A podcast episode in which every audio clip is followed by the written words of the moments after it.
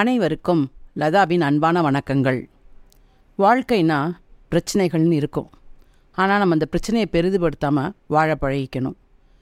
ஒரு ஆபத்து வரத்துக்கு முன்னாடியே ஐயோ அந்த ஆபத்து வந்துருமோ இப்படி ஆயிருமோ அப்படி ஆயிருமோ நம்மளா கற்பனை பண்ணிக்கிட்டு பாதி பயத்திலேயே வாழ்க்கையை ஓட்டுறோம்.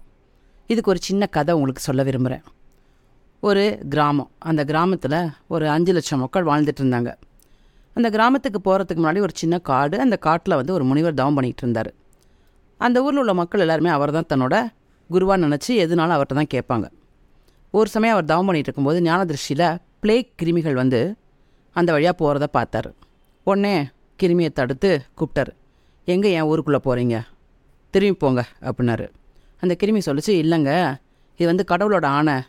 இந்த ஊரில் உள்ளவங்கள போய் அட்டாக் பண்ணி கொல்லணும் அப்படிங்கிறது கடவுளோட ஆணை. இதை நாங்கள் மீற முடியாது. சரி அப்படியா? அப்போ எனக்கு ஒரு சத்தியம் பண்ணி கொடுங்க. ஐயாயிரம் பேர் தான் கொல்லுவேன்னு சத்தியம் பண்ணி கொடுங்க. அது உங்களால் முடியுமா? ஆ அது முடியுங்க. கண்டிப்பாக சத்தியமாக ஐயாயிரம் பேர் மேலே தான் நாங்கள் வந்து இந்த கிருமியை பரப்புவோம். அதுக்கு மேலே நாங்கள் யாரையும் தொடமாட்டோம் சத்தியம் பண்ணுறோம் அப்படின்னு சொல்லிட்டு இந்த கிருமிகள்லாம் சொல்லிச்சு. உள்ளே போயிடுச்சு ஊருக்குள்ளே. போய் ஒரு நாலஞ்சு நாள் ஆச்சு. நாலஞ்சு நாள் ஆனால் கிருமிகள்லாம் திரும்பி வந்தது. அதுக்குள்ளே அவருக்கு வந்து நியூஸ் பேப்பரில் அஞ்சு லட்சம் பேர் செத்து போயிட்டாங்கிற ஒரு நியூஸை வந்து இவர் பார்த்தார். பார்த்தோன்னே அந்த கிருமிகளை கூப்பிட்டாரு. சத்தியம் பண்ணீங்க. கடவுள் தான் அனுப்பிச்சாருன்னு சொன்னீங்க. ஐயாயிரம் பேர் தான் கொல்லுவோன்னு சொன்னீங்க. இப்போ ஒட்டு மொத்தமாக ஊரையே காலி பண்ணிட்டீங்க. அஞ்சு லட்சம் பேரையும் கொண்டுட்டிங்களே இது நியாயமா? அப்படின்னு கேட்டார். ஐயா சாமி சத்தியமாக நாங்கள் ஐயாயிரம் பேர் மேலே தான் ஆக்கிரமிச்சோம். ஐயாயிரம் பேரை தான் கொல்லோம். ஆனால் எங்கே தனக்கு வந்துருமோ? தனக்கு வந்துருமோன்னு பயந்து பயந்து செத்தவன் தான் மீதி அத்தனை பேரும். நீங்கள் எங்களை மன்னிச்சிருங்க இதுக்கு நாங்கள் பொறுப்பு இல்லை அப்படின்னு சொல்லிட்டு போயிடுச்சு.